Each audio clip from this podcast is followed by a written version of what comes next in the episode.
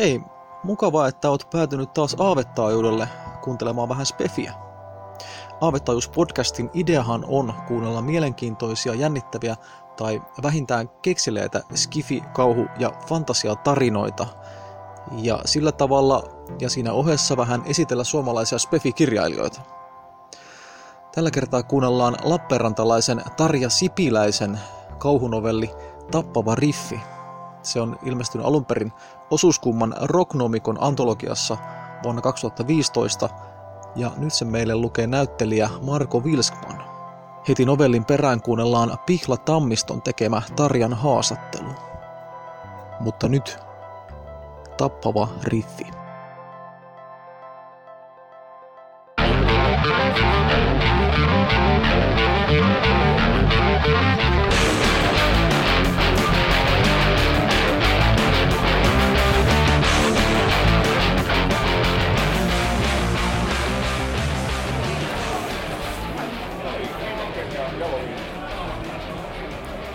Käyppäs hakemassa tiskiltä pari bisseä. Tästä tulee pitkä story. Vähemmästäkin kurkkukuivua. Olen onnistunut tähän asti väistelemään toimittaja, mutta menkö nyt tutun kauppa. Soundiko sanoit kirjoittavasi? Älä sitten tätä kaikkea siihen artikkelisi laita, tai sinulta jää kannukset ansaitsematta, kun juttu ei kelpaa. Jos ei tunnettaisi jo eskari-ikäisistä, jättäisi ainakin puolet pois. Niin, ehkä olisi pitänyt tajuta jo heti bändin perustamisvaiheessa, ettei tämä hyvin voi loppua. Ei ainakaan koko porukalle. Ihan ensimmäiseksi jo saatiin melkein joukkotappelu aikaan siitä, kun ei meinattu keksiä nimeä tälle meidän pumpulle. Maailman parhaan aussibändin kovereita soittavat kokoonpanot on omineet bändin biisiin nimistä surkeen matki. Ei voi kun ihmetellä muusikoiden köyhää mielikuvitusta. Lopulta saatiin kuitenkin sopu aikaiseksi, ja bändin nimeksi tuli Hungry Man – Oltiin silloin kymmenen vuotta sitten nuoria ja nälkäisiä. Nykyisin ollaan ainoastaan ja, tai useimmiten nälkäisen sijaan janoisia. Toinen huono enne oli Bosse. Se ilmantui viisi vuotta sitten kuin pilvestä tipahtaneena meidän manageriksi. Muuten samoihin aikoihin meidän silloinen lead lähti läiskimään ja Ande liittyi porukkaan. Bossesta en tiedä, mistä liian Lappeenrantaa löytänytkään.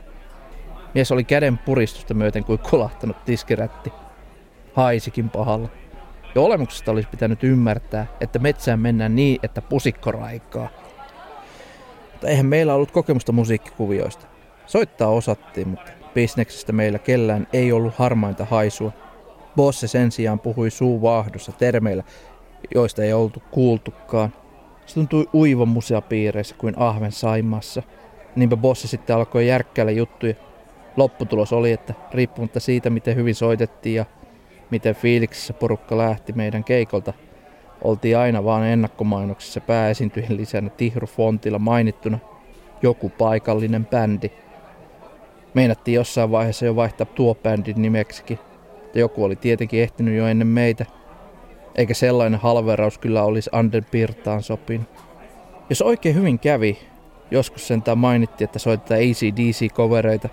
Andea se vitutti satasella eikä me muutkaan jaksettu hurraata huuttaa. Mutta meille se ei ollut henki ja elämä. Niin kuin Andelle, joka himoitsi mainetta tuhat kertaa enemmän kuin keikkopaikoilta iskemiä mimmejä. Se olisi halunnut soittaa omia biisejä, mutta ei saanut ketään vakuuttumaan. Ei omasta neroudesta eikä bändin erinomaisuudesta. Voin vain kuvitella, mitä Anden päässä liikkui. Diktaattorimaiset taipumukset yhdistettynä epästabiiliin psyykkeeseen ja pohjattomaan kunnianhimoon. Erittäin huonosti toimiva yhtälö. Kun oikein mietin, homma alkoi vinksahtaa raiteeltaan tasan vuosi sitten. Mentiin ties monetta kertaa keikalle kukkoon. Krooninen rahapula ja maksamattomien laskujen huojuva pino on melko tehokas kannusti heittää keikkaa. Vaikka sopan kaikki ainekset ei olisikaan suoraan tuoret torilta. Tai olisi pitänyt nähdä ne katastrofin ainekset, jotka jo iloisesti porisi keitossa nimeltä nälkäiset miehet. Ande, Ylivertainen lead-kitaristimme oli juuri ennen keikkaa kateessa melkein viikon. Ei sitä saanut kiinni puhelimella. Mesestä, Fäbäristä, sähköpostilla. Ei avannut oveakaan, kun käytiin hänen kanssa yhtenä iltana koputtelemassa. Ikkunat tuijotti pimeinä ja postilaatikko oli niin täynnä, että kansi longotti raolla. Siitäkin huolimatta, että Anden katoilu oli meille entuudestaan tuttua. Siinä vaiheessa jo vähän kylmäsi.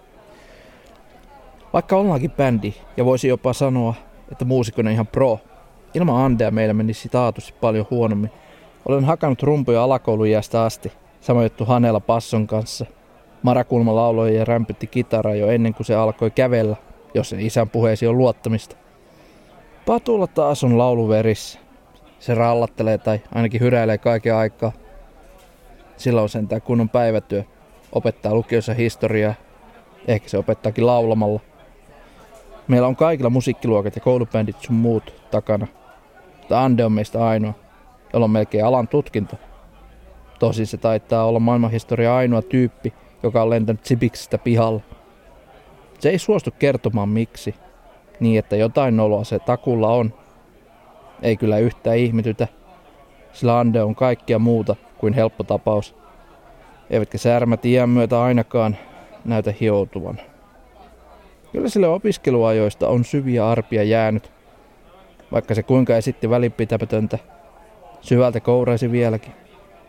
Sen huomas kyllä muutaman tuopin jälkeen. Tuopesta puheen ollen, tää näyttäisi olevan tyhjä. Otetaanko toista? No, siis keikka lähestyi ja Ande oli ties missä. Bosse soitti pari kertaa melko vittuuntuneessa sieluntilassa. Lue, mylvi kuin perseeseen ammuttu puhveli. Kyseli meiltä Ande, kun ei tavoittanut sitä. Eihän me osattu mitään kertoa. Vakuuteltiin vaan, että kyllä se ilmaantui. Vaikka nähtiin jo mielessämme, miten saataisiin palkkioroposten sijaan korvauslasku perutusta keikasta. Ei paljon naurattanut. Ihme, ettei on tullut painaumia. Sen verran lujaa haneen naputteli sen kantta. Omille kynsilleni olin sanonut heippa jo ajat sitten. Patun hyräily alkoi kääntyä itkuvirsiksi.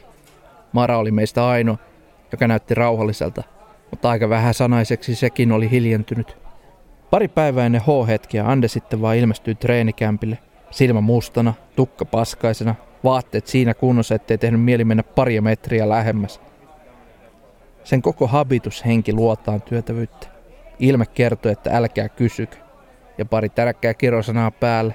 Oli se ennenkin ollut surkessa jamassa, kun palasi retkiltä ihmisten ilmoille.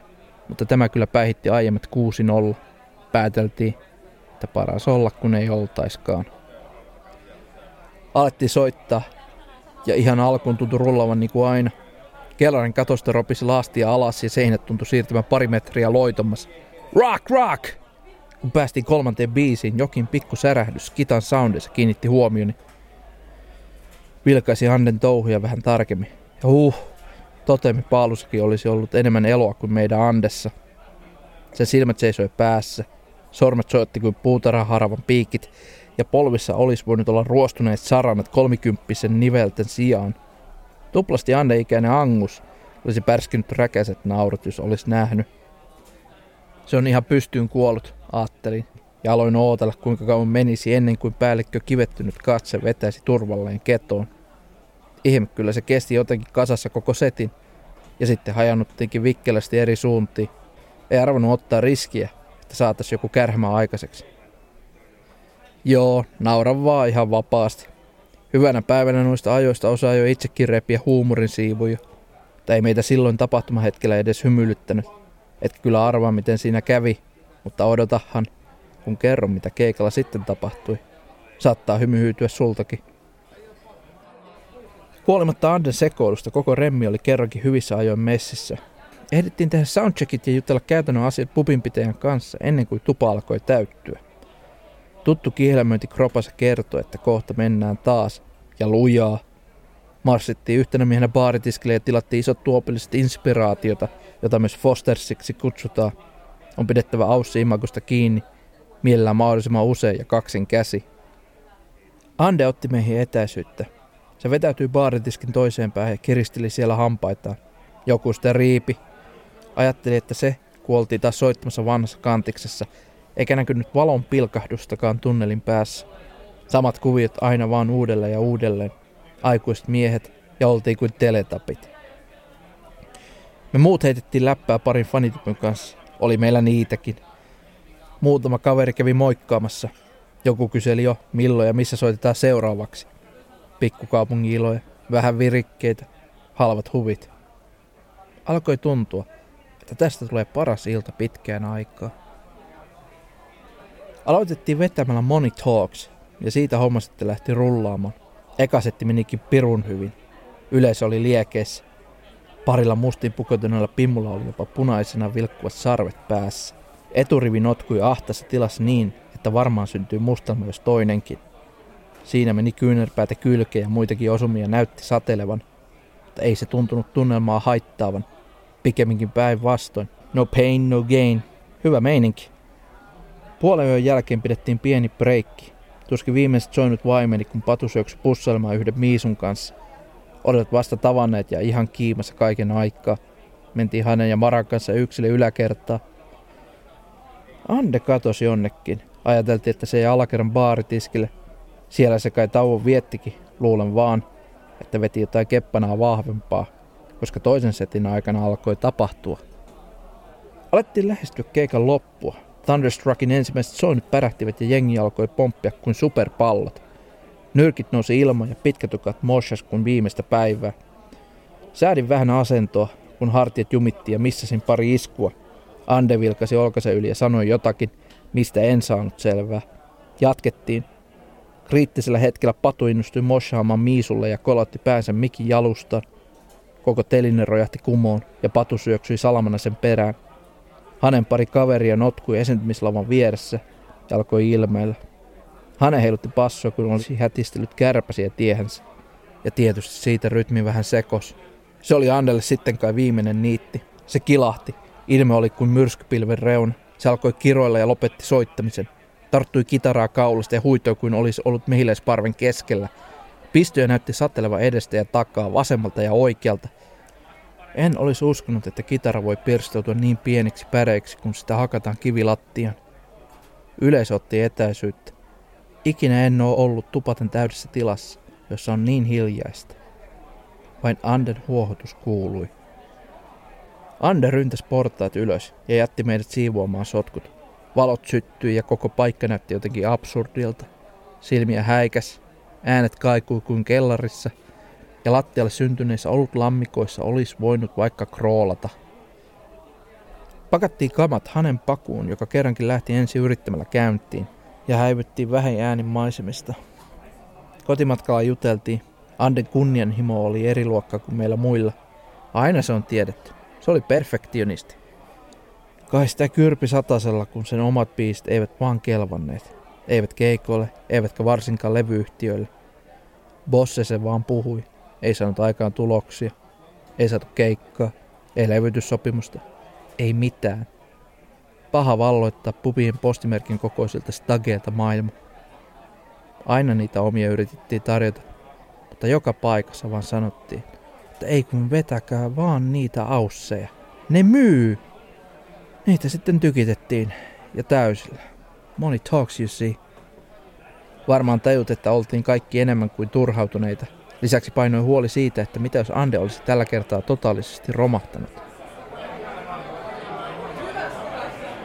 Haetko vielä kolmannen? Ota samalla itsellesikin.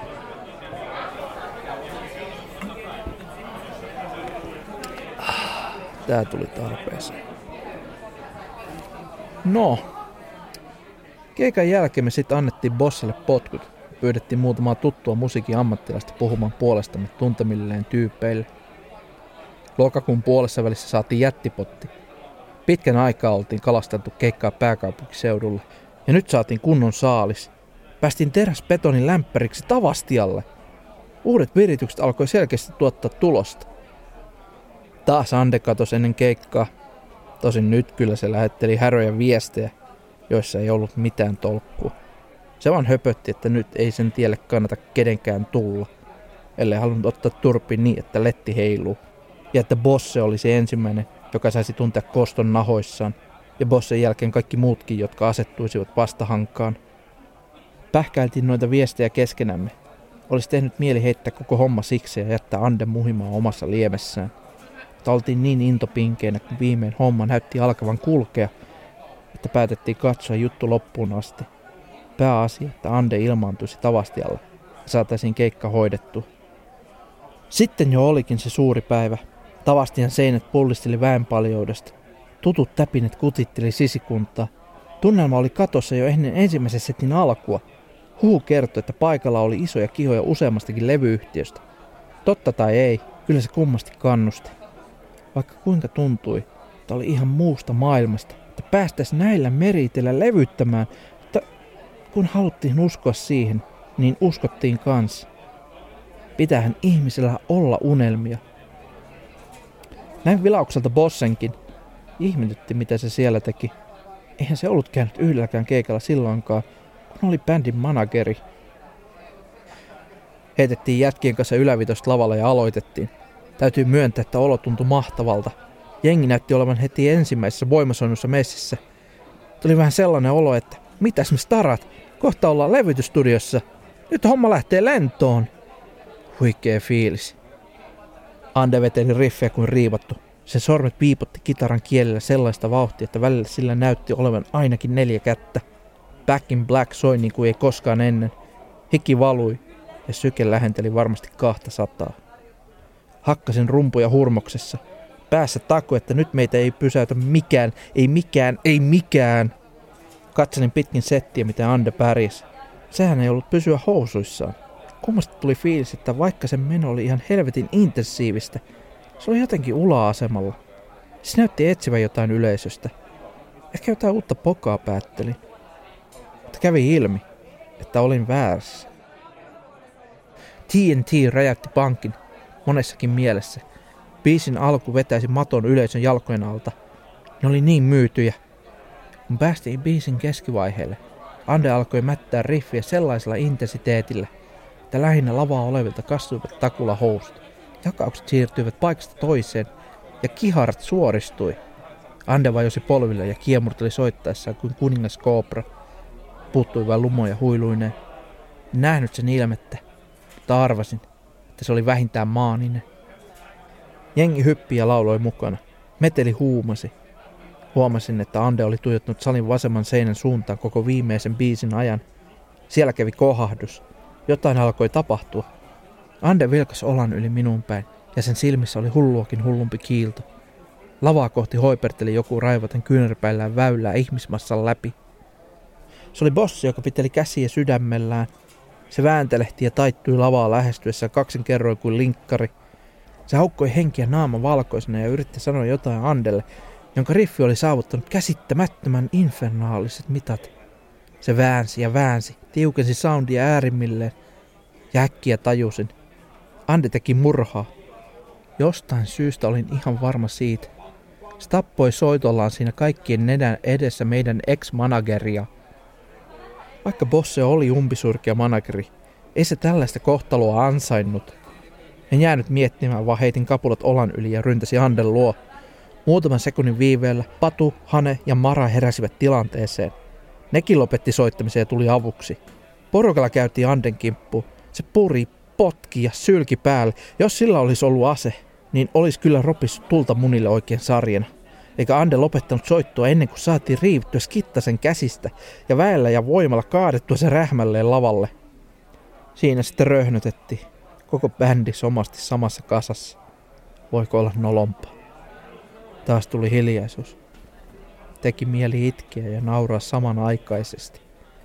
Vituiksi meni tämäkin keikka. Saatana, saatana. Jollain ihmeen keinolla Ande sai kammettua itsensä jaloilleen. Se nappasi kita ja yritti rynnätä ihmismuurin läpi. Sekä yritti yhä edelleen maassa makaaman bossen kimppuun. Ande taklatti ja joku huusi, että ambulanssi oli soitettu. Bosselle varmaan. Lyötiin jätkien kanssa päät yhteen. Ei siinä hässäkässä oikein mitään järkevää pystynyt suunnittelemaan, mutta sen verran saatiin hommaan ryhtiä, että katsottiin päällisin puolin, oliko Ande tolkuissaan. Sekin piti saada hoitoon, mutta ei mitenkään oltaisi uskallettu laittaa sitä bossen kanssa samaan ambulanssiin. Rahattiin Ande sitten takahuoneeseen. Siellä se rojahti penkille. Se piteli kättä ja sen nenästä vuoti verta paidan rinnuksella. Vaikka se oli ihan tööt, otin sitä hartioista ja ravistelin niin, että hampaat kolisivat. Ajattelin, että se oli jo niin rikki, ettei pieni ravistelu sitä särkisi. Uhkasin vääntää sen kipeästä kädestä niin kauan, että se kertoisi, mitä hittoa oikein tapahtui. Sillä taisi olla aika kovat kivut. Lopulta se virkosi sen verran, että kielen kannat irtosivat. Pätkittäin se ähisi koko storin. Siitä se oli alkanut, kun kaikki tuntui menevän puihin. Andelta palo päreet lopullisesti. Ei siinä sen ihmeempää. Sattui vaan samoihin aikoihin monta juttua, jotka potki sitä päähän teräsmonolla. Se yritti saada Bossen kanssa kuviota lentoon, mutta ei Bosseja kiinnostaneet sen ideat. No sehän tiedettiin, että Bosse oli kurja manageri. Kävi ilmi, että Andella oli ollut häätykin edessä. Viimeinen isku sille oli koeesiintyminen johonkin isoon prokkikseen. Kiitos lurkki. Siitäkään me muut ei tietenkään tiedetty mitään. Olivat kehunneet, että se on pro ja just sitä mitä etsivät. Että parin päivän päästä soittivat ja sanoivat ilman perusteluja thanks but no thanks. Sapetti, että Ande oli tavannut bossen meidän muiden tietämättä. Eikä kukaan meistä ollut aavistanut, että Ande oli lähtenyt sooloilemaan. Mutta eihän se koskaan tekemisistään kertonut. Angstas vaan itsekseen. Sen pärsti näytti, kun joku olisi ajellut ees taas sen yli pari kertaa crossipyörällä. Olin jo antaa sille armo, mutta kiinnosti perusti tietää, miten illan spektaakkeli oli ajauduttu. Halusin tietää, mistä se skitan kanssa meuhkaaminen oli kummunut. Sen hajottaminen oli ollut tyhmin teko ikinä. Ilman skittaa ei tule keikkaa, ja ilman keikkoja ei pysty elämään. Kyllä sen tyhmempikin tajusi. Andersin nielskeli hetken ja jatkoi sitten juttuaan. Monta vuotta turhaa läpimurron yrittämistä oli syönyt miestä rotan lailla. Siitä tuntui, että elämä vaan valui kuin hiekka tiimalasista. Yhtä alamäkeä koko vuosikymmen. Tämä oli vielä normiangsti. Sitten alkoi jutun weird-osuus. Kun se seuraavana päivänä oli saanut pään selväksi, iski paniikki. Uusi skitta piti saada, ja vähän äkkiä halvalla. Se paineli kirjaston koneelle, kun oma netti oli tietenkin poikki. Parin tunnin kaivausten jälkeen se löysikin verkkokaupan. hellspells.comin. Niillä oli kulma tosi rouheet nettisaitit, vaikkakin hankalat löytää. Sieltä Ande löysi just sopivan olosen pelin. Se kaivoi oitis kännykän esiin ja soitti. Joku tyyppi oli vastannut ihan kuin sillä olisi ollut luuri korvalla valmiiksi. Yhteys oli heikko. Se ääni kuului kuin kellarista. Kun keskustelu eteni, niin Andesta alkoi tuntua, että se oli jo kylähullu. Pyysi ihan liian pientä hintaa kitarasta, jos se vähäkään olisi netissä ollen kuvauksen mukainen. Lisäksi se vaati tapaamista Jumalan selän taakse Vainikkalaan. Anne piti pitkään etsiä Keskisaaren tiestä risteävän nimettömän tien sijaintia. Lopulta se löytyi kartalta, kun etsi suurennuslasilla. Ande yritti neuvotella paikasta, mutta myyjä oli ehdoton. Miehen puhekin kuulosti siltä, ettei se tainnut olla suomalainen. Ande ajatteli, että varmaan sillä oli yhteyksiä idän suuntaan. mutta ehkä se oli erakko. Tai jotain muuta himmeet. Juttu eteni tässä kohtaa tosi hitaasti, kun Ande veti joka mutkassa henkeä. Teki mieli hoputtaa, sillä tässä vaiheessa juttu alkoi tosissaan kiinnostaa. Vähän aikaa taas happea haukottuaan Ande jatkoi. Myyjä oli sanonut ehtivänsä vasta puolen yön aikaa. Ande ehdotti tapaamiselle seuraavaa päivää suosiolla. Se oli kulma liian myöhään. Tyyppi ei olisi enää silloin maisemissa. Ande yritti myös neuvotella hinnasta, koska vaikka skitta vaikutti alihinnoitellulta, niin eihän sen tilillä ollut pyydettyä summaa. Myyjä lupasi tehdä velkakirjan. Kehui, että skitta ei vaan olisi hyvä, vaan paras. Ainutlaatuinen. Ettei edes suostuisi kenellekään tumpelolle sitä myymään. Ande sitten suostui kaikkeen, kun ei muutakaan ratkaisua keksinyt. Tässä kohtaa Anden pää painui polviin ja se vaikeni taas moneksi minuutiksi. Luulin jo, että siltä meni taju kankaalle, mutta kohta juttu jatkui. Parin päivän päästä tuosta puhelusta Ande oli ollut keskiyöllä passissa sovitussa paikassa. Oli pimeä ja pirun kylmä yö. Sumu kieppui peltoaukimilla kuin haamut olisi tanssineet pirun polskaa. Vaikka oli vasta elokuun puoliväli, olisi voinut kuvitella, että oli lokakuu. Sen relun lämmityslaitekin oikutteli. Kylmys tuntui menevän luihin asti. Andelle oli tullut siinä vaiheessa mieleen, että koko juttu oli vain sairas pila. Se kelas, olisiko suututtanut tietämättä jonkun tyypin, joka nyt päätti kostaa. Hämmästyttävä, mihin kaikkea sitä ryhtyy, kun on tarpeeksi epätoivoinen. Ande on sentään melko fiksu äijä ja lähti tuollaiseen. Tästä kohdasta eteenpäin Anden puhe muuttui sellaiseksi mongerrukseksi, en saanut joka kohdasta selvää. Peruskuvia meni kuitenkin jotensakin näin. Se tyyppi oli ilmantunut paikalle kuin tyhjästä. Ande oli ihan horkassa. Sitä pelotti ja palelsi. Skitta oli juuri niin upea kuin oli kuvattu netissä. Se pinta tuntui sormin sellaiselta kuin naisen rinta. Sellaiselta, että teki vaan mieli hiplata, eikä ikinä päästä irti. Tai näin Ande tunteen kuvaili. Se taisi lopulta suorastaan anella, että ihan mikä tahansa ratkaisu maksuun löytyisi. Kävis kyllä. Ja löytyyhän se. Kun ei ollut kynää matkassa, se tyyppi pyysi kuittaamaan velkakirjan viiltämällä peukkuu viillon. Kuka hyvänsä olisi viimeistään tuossa vaiheessa juos pois ja lujaa. Tai Ande. Ei tietenkään. Silloin vaan välkkyivät silmissä maailmanvalloituspuuhat, maine, kunnia ja isot rahat. Se tyyppi sitten oli kylmän viilesti viiltänyt Anden sormea haava ja painoi sen verisen sormen paperiin, joka näytti ihan siltä, että se oli varastettu jostain museosta. Arkin reunat olivat repaleiset ja auton xenon lamppujen valossakin paperi näytti kellertävältä.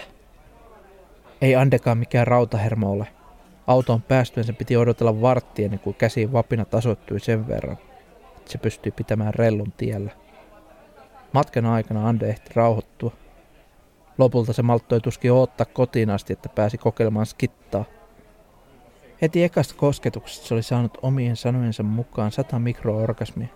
Se veti parit riffit ja niistä tuli kaikki voipa olo. Kerrassa voittamaton. Tosi makee siis.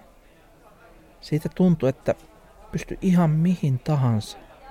Se sisällä kupli ja kohisi. Jalat löi setsuuria. Koko kroppa sähköistyi ja Anden päässä takoi.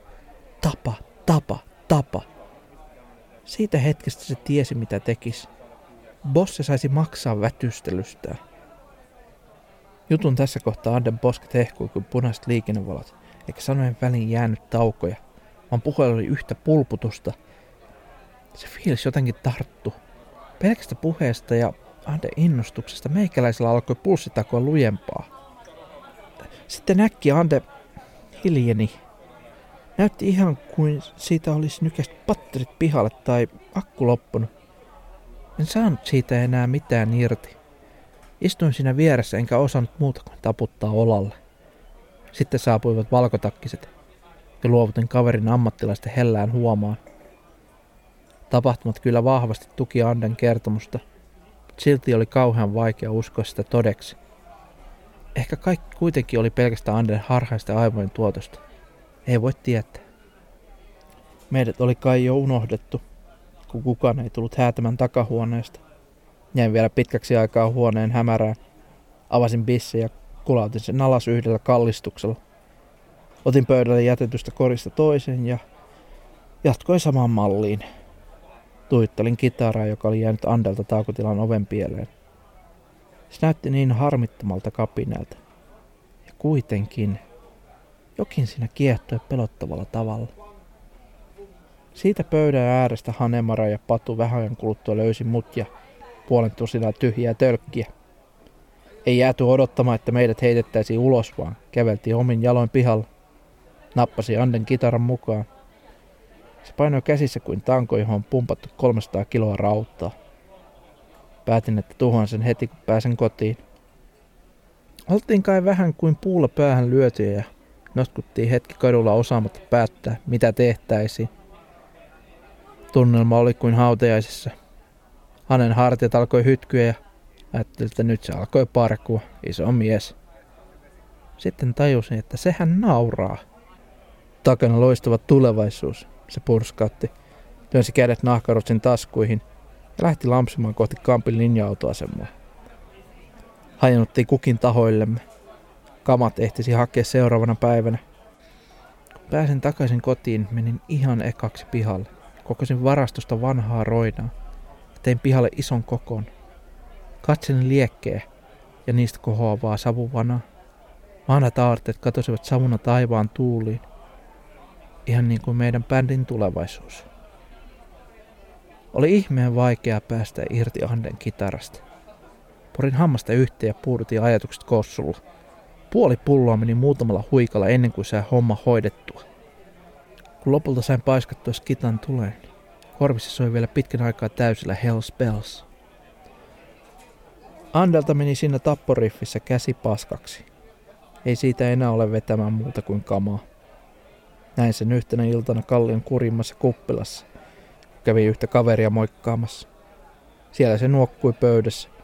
Joku suttura korvaa nuolemassa. Ihan omissa maailmoissa. Ei se moikkaile, jos satutaan samalle mestoon. Ehkä se ei edes tunnista. Taitaa olla äijällä sokka irti. Ei tuota kaikkia muuta voi kirjoittaa siihen artikkeliin. Saisit vai hullun maineen. Vai mitä? Karsi pois outoudet. Kansa kyllä ostaa jutun. On siinä ilmankin tarpeeksi draamaa. Eikä anda välitä. Se on niin pihalla, ettei sitä kosketa mikään. Mutta Patu, Hane, Mara ja minä, meillä menee ihan hito hyvin. Jotenkin tuo onnettoman hässäkän jälkeen meni fiilis hevistä. Vaikka täytyy myöntää, että revitän joskus itsekseni auton stereoista vanhoja tuttuja biisejä putikat kaakossa. Saatiin sitten vielä toinenkin onnenpotku. Uusi tilaisuus yhdeltä Jarelta. Se on nouseva hiphoppari. Sieltä meni bändi alta. Käytiin koessoitolla. Meillähän synkkäsi heti ihan täysille. Nyt sitten mennään ja lujaa. Ei se kovin kummoinen laulaja ole, mutta sillä on visioita. Millaisia visioita? Nyt täytetään jo stadion kevyesti. Jos viime vuonna millään uskonut tällaista. Kohta lähdetään oikeasti maailmanvallatukseen. Ehkä saadaan vielä joskus omalla ottaa Hollywoodiin. Niin kuin ACDC. Ollaan ihan liekeissä.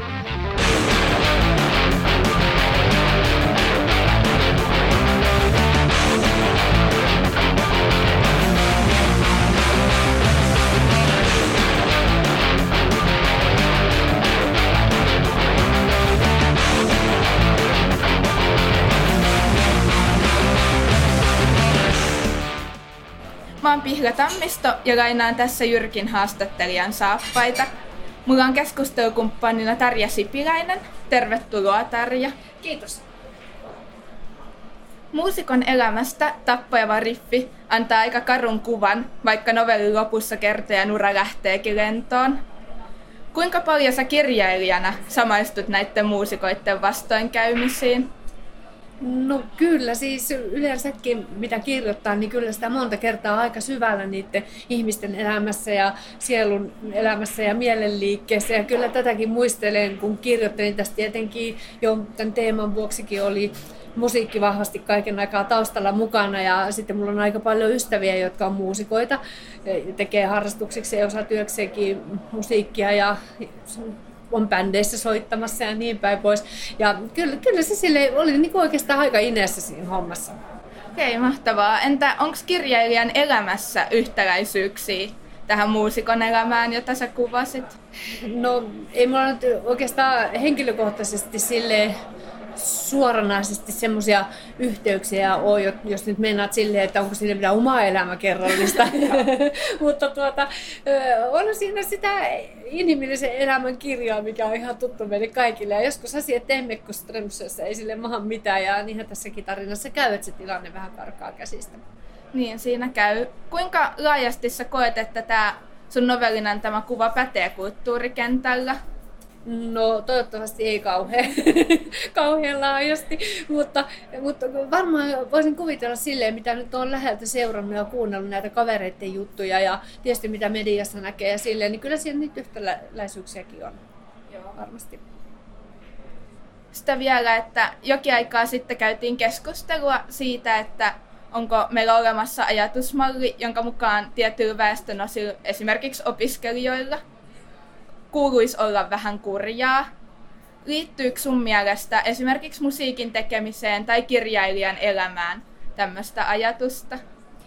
No sanotaan silleen, että ei en ole sitä mieltä, että pitäisi tietyillä ryhmillä esimerkiksi olla kurjaa, että se jollain tavalla tuottaisi esimerkiksi Joo, parempia ei. tuloksia ollenkaan. Mä itse olen yliopistossa töissä ja näen paljon, on, teen yhteistyötä meidän opiskelijoiden ja vielä nuorempienkin koululaisten, niin peruskoululaisten kanssa. Joo. Ja kyllä myös mielestä niin kuin elämän haltuun ottamisessa on ihan tarpeeksi välillä kurjuutta ja haastetta, että se ei tarvita enää mitään niin kuin ylimääräistä. Mutta sitten tässä jos miettii niin kuin muusikon, minkä hyvänsä artistin niin kuin elämää, kirjailijan elämää, niin kyllä on ainakin sitä mieltä, että jos on avoimesti kiinnostunut erilaista asioista, niin se on hirveän hyvä asia. Mutta tarvitsisi niitä nyt ihan välttämättä kaikkea olla, niin kuin kaikki pohjanbudat, niin kuin itse niin kuin kahlannut, niin välttämättä ei. En tiedä, jossain kohdassa siitä voi olla tietysti niin hyötyäkin, mutta sanoisin, että se mielikuvitus on kuitenkin ja hyvät taustatyöt, niin kyllä ne vähän sitä korvaa.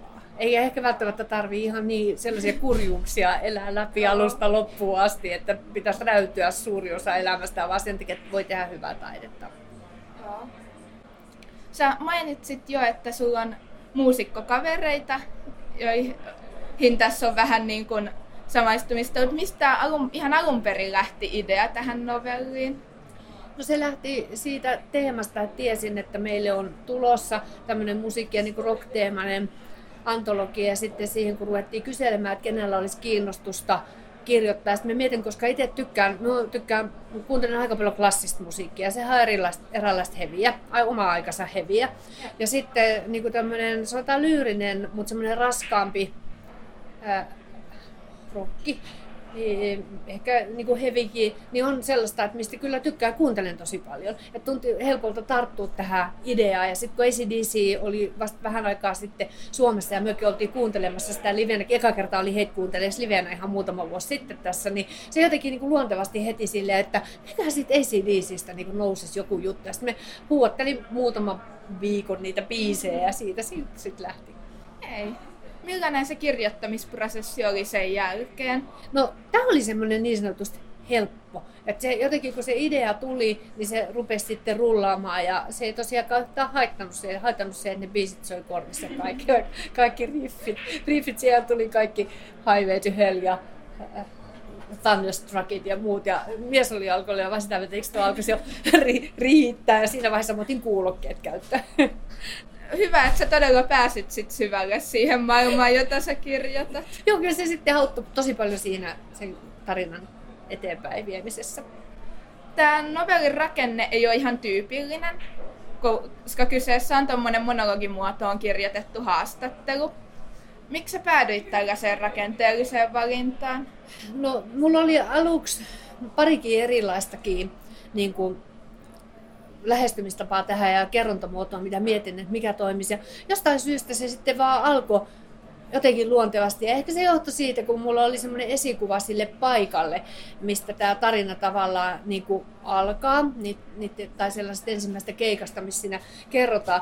Ja se jollain tavalla mulla oli se niin vahvasti se paikka mielessä, että siihen liittyen jotenkin se vaan lähti siitä, että okei, tässä sitä nojataan baaritiskille ja sitten joku, joku vähän niin kuin tuttavan tyylinen toimittaja alkaakin haastattelemaan. Ja sitten sitä vaan vähän niin kuin puolivahingossa tuli semmoinen monologi. Kieli on hirveän omanlaista. Omanlaistaan tuossa novellissa. Sellaista menevää ja hauskaa. Ö, koetko sä, että sulla on kirjoittaessa vakiintunut joku tietty tapa kirjoittaa?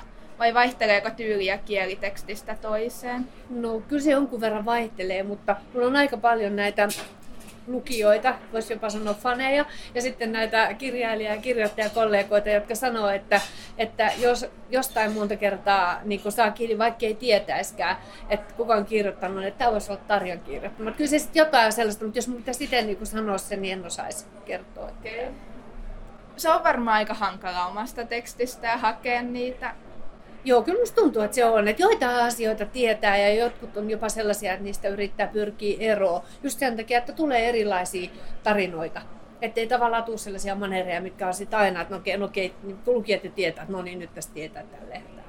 Se, se koskee samalla tavalla niin kuin sitä kielellistä ilmaisua, mutta tietysti erityisesti juonta.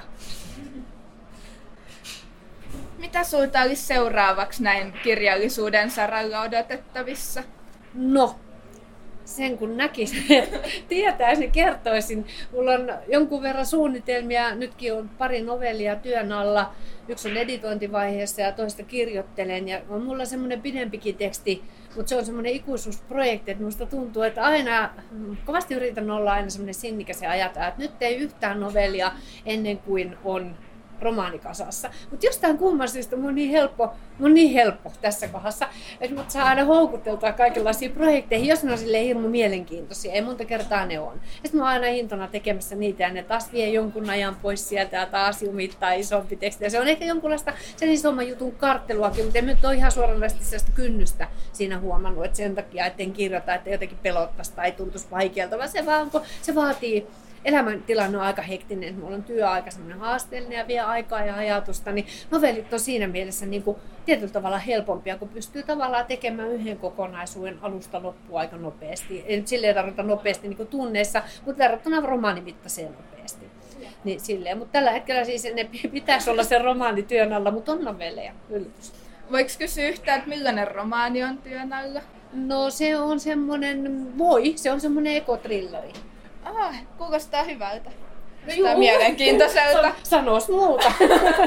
kun, kun sitä vie, vielä saisi kirjoitettua eteenpäinkin, ennen kuin se alkaa tuntua jo itsestäkin tosi tyhmältä se idea, että pitäisi nyt nopeasti vaan toimia. Ja sitten se saattaisi vaikka toimiakin. Mutta nyt tässä aikassa kun empaa, niin voi olla, että käy vielä sillä tavalla, että toteaa, että on ihan tyhmä idea, ei tätä kannata edes kirjoittaa. Mutta katellaan nyt ja sitten sen näkee. Toivottavasti siitä tulee jotain Kiitos tosi paljon haastattelusta, Tarja. Kiitos haastattelemasta. Okei, nyt alkaa olla tämänkertainen setti purkissa. Tuttuun tapaan kommenttia, ehdotuksia, omia tekstejä tai ääniä voi lähetellä vaikka sähköpostitse info at tai vaikka Facebookin kautta. Näin loppuu vielä kiitokset tämän jakson avustajille – Pihla Tammistolle ja Marko Vilskmanille ja tietysti Sipilän Tarjalle. Kuulemisiin taas ensi kertaan ja olkaahan ihmisiksi.